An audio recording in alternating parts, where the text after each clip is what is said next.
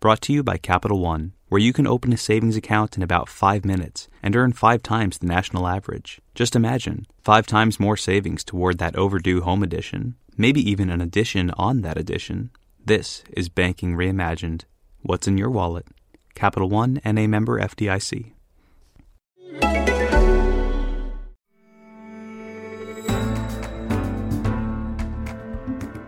Hello, I'm Zanny Minton Beddoes, The Economist's editor in chief, and you're listening to Editor's Picks. I've chosen three highlights from this week's paper for you to listen to on the go. These stories will let you know what's happening in the world right now, and, more importantly, what it means. We pride ourselves on insightful and authoritative journalism to help you get to grips with our complex world. If you like what you hear, you can listen to all of the stories in the paper read aloud in our app. Here's one of my colleagues to tell you what's coming up this week. Thanks, Zanny. It's Thursday, October the 24th. I'm Tom Standage, Deputy Editor of The Economist. For our cover this week, we examine Elizabeth Warren's plan for American capitalism. The Democratic frontrunner for president in 2020 has a remarkable personal story, and in an era of rule by tweet, she's an unashamed policy wonk. Plenty of her ideas are good, but her economic plan is not the answer to America's problems. And you can listen to more analysis of Senator Warren's plans on Money Talks, our weekly podcast about business, economics, and finance. Next, we also look at Russia's increasing influence in Africa. Vladimir Putin may want Africans to think of Russia as a great power, but there's a danger of conflating the brazenness of Russia with its actual influence. And finally, the initial public offering process is under fire again after WeWork, an office rental firm, cancelled a listing that bankers once valued as high as $104 billion. Venture capitalists are livid, even though they are as much to blame for mispricing the unicorns as Wall Street. That's just a sample of the stories on offer in the paper. With a subscription, you can read or listen to all of what we do on our app. So please go to economist.com slash radio offer to get your first 12 issues for $12 or £12. That's economist.com slash radio offer. First up, Elizabeth Warren's government heavy master plan contains much to worry about. Elizabeth Warren is remarkable. Born into a struggling family in Oklahoma, she worked her way up to become a star law professor at Harvard. As a single mother in the 1970s, she broke with convention by pursuing a full time career. In an era of rule by tweet, she is an unashamed policy wonk who is now a frontrunner to be the Democratic nominee for president in 2020. Polls suggest that, in a head to head contest, more Americans would vote for her than for Donald Trump. But as remarkable as Ms. Warren's story is the sheer scope of her ambition to remake American capitalism. She has an admirably detailed plan to transform a system she believes is corrupt and fails ordinary people. Plenty of her ideas are good. She is right to try to limit giant firms' efforts to influence politics and gobble up rivals. But at its heart, her plan reveals a systematic reliance on regulation and protectionism. As it stands, it is not the answer to America's problems. Ms. Warren is responding to an enduring set of worries. America has higher inequality than any other big, rich country. While jobs are plentiful, wage growth is strangely subdued. In two thirds of industries, big firms have become bigger allowing them to crank out abnormally high profits and share less of the pie with workers. For Ms. Warren, this is personal. Her parents endured the Dust Bowl and the Great Depression in the 1930s, and later her father's career collapsed because of illness. As a scholar, she specialized in examining how bankruptcy punishes those who fall on hard times. The idea that animates her thinking is of a precarious middle class, preyed on by big business and betrayed by politicians feasting on the corporate dollar in Washington, D.C. Some Republican and Wall Street critics claim that Ms. Warren is a socialist. She is not. She does not support the public ownership of firms or political control of the flow of credit. Instead, she favours regulations that force the private sector to pass her test of what it is to be fair. The scope of these regulations is jaw dropping. Banks would be broken up, split between commercial and investment banking. Tech giants such as Facebook would be dismembered and turned into utilities. In energy, there would be a ban on shale fracking, which, for oil markets, would be a bit like shutting down Saudi Arabia, a phase out of nuclear power, and targets for renewables. Private health insurance would be mostly banned and replaced by a state run system. Private equity barons would no longer be shielded by limited liability. Instead, they would have to honour the debts of the firms in which they invest. This sectoral re regulation would complement sweeping economy wide measures a 15% Social Security levy on those earning over $250,000, a 2% annual wealth tax on those with assets over $50 million, a 3% tax for those worth over $1 billion, and a 7% extra levy on corporate profits. Meanwhile, the state would loosen owners' control of companies. All big firms would have to apply for a license from the federal government, which could be revoked if they repeatedly failed to consider the interests of employees, customers, and communities. Workers would elect two fifths of board seats. Ms. Warren is no xenophobe, but she is a protectionist. New requirements for trade deals would make them less likely her government would actively manage the value of the dollar. Ms. Warren champions some ideas this newspaper supports.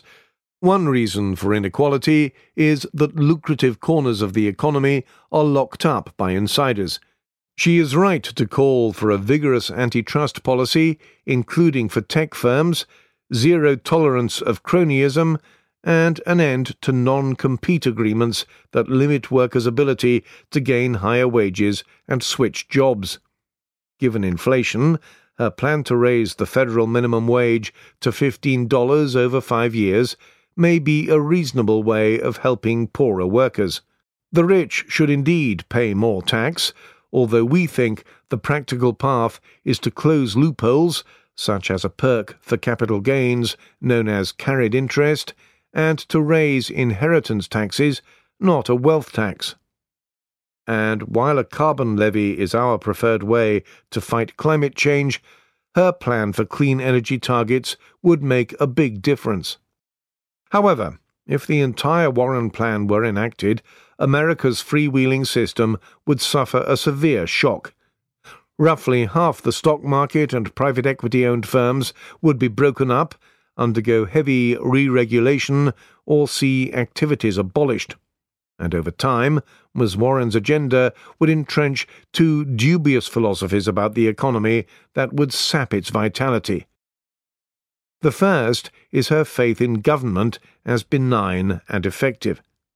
Government is capable of doing great good, but like any big organization, it is prone to incompetence, capture by powerful insiders, and Kafkaesque indifference to the plight of the ordinary men and women Ms. Warren most cares about. When telecoms firms and airline companies were heavily regulated in the 1970s, they were notorious for their stodginess and inefficiency. Ms. Warren's signature achievement is the creation in 2011 of a body to protect consumers of financial services. It has done good work, but has unusual powers has at times been heavy handed, and has become a political football. The other dubious philosophy is a vilification of business. She underrates the dynamic power of markets to help middle class Americans, invisibly guiding the diverse and spontaneous actions of people and firms, moving capital and labour from dying industries to growing ones, and innovating at the expense of lazy incumbents Without that creative destruction, no amount of government action can raise long term living standards. Many presidents have taken positions in the primaries that they pivoted away from as their party's nominee. If Ms. Warren were to make it to the Oval Office in 15 months' time, she would be constrained by the courts, the states, and probably the Senate. The immense size and depth of America's economy means that no individual, not even the one sitting in the White House, can easily change its nature. Nonetheless, Ms. Warren's government heavy master plan contains much to worry about. She needs to find more room for the innovative and dynamic private sector that has always been at the heart of American prosperity. Capital One has a fresh take on banking. Now you can open a new savings account in about five minutes and earn five times the national average.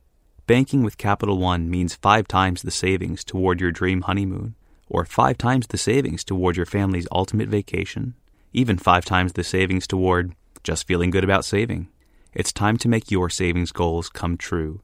This is Banking Reimagined. What's in your wallet? Capital One and a member FDIC.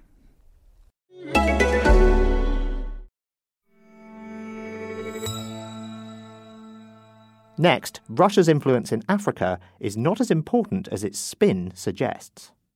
In October 2017, Faustin Archange Touadera was in a difficult spot.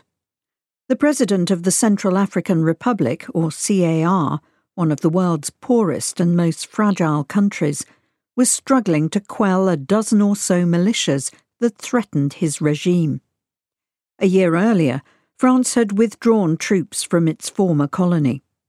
An arms embargo meant that the government of CAR could not equip its own soldiers. Short of options, Mr. Touadera did what desperate African leaders sometimes do. He turned to President Vladimir Putin of Russia. The impact was swift. Within weeks, a mining and a security company linked to Yevgeny Prigozhin Mr. Putin's crony, were reportedly registered in Bangui, the capital. That December, Russia successfully lobbied for the arms embargo to be lifted. Soon after, it dispatched weapons and mercenaries to shore up Mr. Touadera's regime, as well as a former GRU military intelligence operative to act as the president's security advisor. A few months later, Lobaye Invest the mining company, won concessions to look for gold and diamonds. When three Russian journalists tried to investigate their country's shady operations in CAR, they turned up dead in July 2018. Mr. Putin would like to have the world believe that his country's approach to the continent is about more than chicanery. To that end, on October 23rd and 24th, Russia's president hosted more than 40 African leaders at a first of its kind summit in Sochi. As at the Triennial Summit of African Leaders hosted by China, which the Sochi summit aped, there was much talk of trade and investment. We have a lot to offer to our African friends, said Mr. Putin ahead of the event. But Russia's actions in CAR and in other weak states capture the nature of its operations in Africa much better than the rhetoric of Mr. Putin, who overstates his country's influence. Russia has a long history of intervening in Africa. Its volunteers fought the British in the Second Boer War. During the Cold War, the Soviet Union inculcated post colonial leaders in Marxism Leninism and backed liberation movements in countries such as Angola, Mozambique, and Guinea Bissau, often as part of proxy wars with the West. Russia's ambitions shrank after the Soviet Union collapsed. But over the past decade, and especially after America and the European Union imposed sanctions on Russia related to its annexation of Crimea in 2014, the Kremlin has viewed Africa as an increasingly important arena. Since 2015, a dozen African leaders have visited Russia. From 2006 to 2018, Russia's total trade with sub Saharan Africa increased by 336%. It is the largest arms exporter to the continent, accounting for 39% of deliveries in 2013 to 17, many from Russia to Algeria. Judged by the displays at Sochi, more will soon be on the way. I didn't know it would be a gun show, says a Mauritanian businessman surveying the hall. There was weaponry all around helicopters, tanks, and missiles to shoot at helicopters and tanks. A few leaders took selfies next to the caches. Only Ivory Coast's hot chocolate stand attracted as much attention. Russia does not just supply arms, however. In several countries, it has become deeply involved in internal affairs. These engagements reflect the defining theme of Russia's Africa policy opportunism. One of Mr. Putin's skills is an ability to spot openings presented by a mix of fragile states and a distracted West. Once it has identified an opportunity, the Kremlin looks to increase its influence and to make money for cronies who operate on its license. Ideally, these moves can be done at low cost with high returns. CAR is the emblematic example of this approach. For an estimated cost of just 5 million euros, that's $5.6 million, Mr. Putin's cronies gained access to minerals, provided jobs for mercenaries, also allegedly controlled by Mr. Prigozhin, and tested out their tactics for interfering in the politics of other countries, a speciality of Mr. Prigozhin who was placed under sanctions by America for allegedly meddling in its election in 2016. But CAR is far from the only case. In Madagascar, Russian operatives allegedly helped at least six of the 36 candidates in the presidential election in 2018. In Zimbabwe, Russians advised the ruling ZANU PF party before elections last year, and Kremlin linked firms have signed mining and fertilizer deals. Western diplomats believe Russia tried to sway elections in the Democratic Republic of Congo in favor of a candidate chosen by the former president, Joseph Kabila. And in Guinea, which supplies Rusal, a Russian aluminium firm, with 27% of its bauxite, Russia is supporting efforts by President Alpha Conde to defy the constitution and run for a third term. Another surge of support is beginning in Mozambique. Following a visit by Filipe Nyusi, the country's president, to Russia in August, Russian hardware and advisors have been spotted by intelligence analysts in Cabo Delgado province, near to where Rosneft, a Russian energy company, has gas contracts. The advisors are believed to have been asked to subdue an insurgency that threatens both Rosneft's interests and those of the corrupt ruling party, Frelimo. All of this activity is worrying some in the West. In a speech last year outlining America's Africa strategy, John Bolton, the former National Security Advisor to President Donald Trump, called Russia and China great power competitors on the continent, which are keen to gain a competitive advantage over the United States. But there is a danger of conflating the brazenness of Russia with its actual influence. In nearly every area, it lags behind America, the EU, and China. China got the juiciest bits. Russia was left to mop up the leftovers, says Alexander Gabuev, Russia's leading expert on China. A closer look reveals Russia's limits. Its favoured candidates did not win in Madagascar or Congo. Its attempts to prop up Omar al Bashir, Sudan's former dictator, failed earlier this year. And it could not get a nuclear energy deal with South Africa, despite wooing the allegedly corrupt former president Jacob Zuma. There is also less to Russia's military efforts than meets the eye. Ahead of the Sochi summit, Mr. Putin claimed more than 30 military cooperation deals with African states. But many amount to little more than the odd training exercise. African states often keep their options open, striking deals with America and China as well. Both have a base in Djibouti, a small East African country. Russia, though, does not, despite years of lobbying. American pressure on the local government has kept it out. There is a similar gap between rhetoric and reality when it comes to economic deals. In 2018, the total value of Russia's trade with sub Saharan Africa was $5 billion, less than Turkey, Singapore, or Thailand.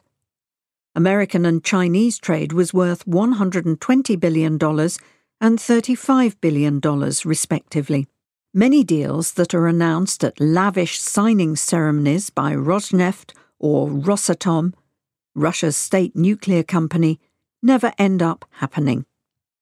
It offers remarkably little that African states actually need, explains Paul Stronski of the Carnegie Endowment for International Peace, a think tank. For all the pageantry on show in Sochi, Russia remains a bit player in Africa. It is influential among beleaguered leaders with few options. But as more and more countries scramble to engage with the continent, its leaders see Russia as one of many suitors. Mr. Putin may want Africans to think of Russia as a great power, but a summit does not make it so. And finally, IPOs are a racket but try finding something better. Margaret Thatcher, a grocer's daughter from Grantham, knew a thing or two about selling. The privatisation of British Gas, or BG, in 1986, on the back of an advertising slogan, If you see Sid, tell him, raised £9 billion, that's $13 billion, which at the time was the biggest ever initial public offering, or IPO. It wasn't just Sid who lit it up. The Thatcher government hired Goldman Sachs to hawk BG to American investors.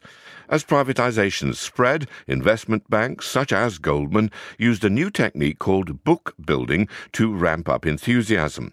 Rather than only tapping retail investors, they allocated blocks of shares to money managers, such as Fidelity Investments, increasing the pool of capital available. Since then, the American IPO model has conquered the world. It has done so despite a sometimes tawdry reputation. The nadir in America was the dot com boom in 1999 to 2000, when deliberately underpriced IPOs rocketed on their first day of trading. Bankers doled out hot IPOs to executives in exchange for underwriting business, and new shares were spun and flipped for profit. This year, the IPO process is under fire again. WeWork, an office rental firm, cancelled a listing that bankers once valued as high as $104 billion. Now, SoftBank, its main backer, will throw it a $9.5 billion lifeline that values the firm's equity at a puny $8 billion.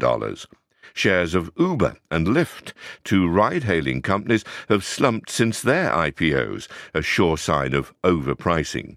Meanwhile, Beyond Meat, a trendy vegan food maker, soared by 163% on day one, suggesting the reverse. In Silicon Valley, venture capitalists are livid, even though they are as much to blame for mispricing the unicorns as Wall Street. But investment banks like Goldman and Morgan Stanley are contrite and asking themselves whether the traditional IPO, however lucrative for them, remains the best means to bring tech firms to market. This is healthy. Scrutiny of IPOs is long overdue. To critics, they are a classic case of cronyism. Even fans such as Ann Sherman of DePaul University in Chicago call them legalized bribery the challenge, though, is to find anything better. Most of today's IPOs start with a roadshow in which executives of the firm going public and underwriters hit the road or take private jets in order to catch the attention of investors and elicit orders from them. The process is part of building the book. For the underwriter, the trick is to find an IPO price that satisfies the company but also stimulates buying, providing a pop on the first day of trading. The trouble with the pop, though, is that it represents money left on the table that should by rights belong to the company's sellers, not its buyers. Jay Ritter of the University of Florida says that during the past decade, the underpricing of IPOs in America left a whopping $39 billion on that table, or about 14% of the total sum raised. In theory, bankers have an incentive to minimize that amount because they earn fees amounting to as much as 7% of the value of the IPO. In practice, though, they often underprice the listing to favor big investor clients. Money managers pay higher trading commissions or soft dollars, he says, in exchange for access to the hottest listings. That makes IPOs look like a racket, but the rub is that until now companies have mostly turned a blind eye. One reason, acknowledges Mr. Ritter, is psychological. The sellers usually pocket such a windfall from an IPO that they do not fret about how much more they could have made if it were priced optimally. But there is a bigger reason. Except for the best known firms, the alternatives are seen as too much of a gamble. Other than book building IPOs, firms have two more ways of going public. Auctioning shares to the highest bidders, as Google did in 2004, or selling shares directly without underwriters and without raising capital, a route taken recently by Spotify, a music streaming service, and Slack, an office communications firm. Notwithstanding Google's success, auctions are unpopular. Ms. Sherman and two fellow academics, Ravi Jagannathan and Andre Giannini, have studied IPO auctions in at least 25 countries, including Singapore, Taiwan, Turkey, and France, and found that they were abandoned in virtually all of them. In Japan, they were mandatory in 1989 to 97. They vanished soon after issuers became free to choose. Direct listings are now creating a buzz in Silicon Valley. Some big firms favor them because they already have lots of cash on their balance sheets and have no need to raise more through an IPO. Furthermore, direct listings do not require an underwriter, so are cheaper, and allow the sales of piles of shares quickly. Investors are attracted by higher levels of liquidity than in an IPO. Banks are less keen. The fee pool is lower. Only Goldman and Morgan Stanley have shown much interest. Shares of Spotify and Slack have performed poorly since listing, which has been discouraging. Airbnb, a lettings agency, is considering a direct listing next year. The approach has yet to prove its worth. The chief merit of book building is that, as Ms. Sherman puts it, it allows issuers, in effect, to buy attention from the market, hence the legalized bribery. Money managers know that if they appear at the road show and give reliable feedback, they will win for themselves a share of the IPO. But it has never been easy to value companies. According to Devil Take the Hindmost by Edward Chancellor, as far back as Cicero's time, buying new shares or partes in ventures fulfilling government contracts was seen as a gamble that risk averse ancient Romans avoided. Richard Sylla of New York University's Stern School of Business notes that America's first public offering in 1781 of the Bank of North America flopped. A decade later, that of the Bank of the United States surged like a hot stock. The values of both were determined by the backdrop of the time, the Revolutionary War and its buoyant aftermath. However much anyone re engineers the process, valuing companies will always be a shot in the dark. Thanks for listening to Editor's Picks. You can listen to the whole issue read aloud every week in our app or by visiting economist.com slash audio edition. I'm Tom Standage. In London, this is The Economist.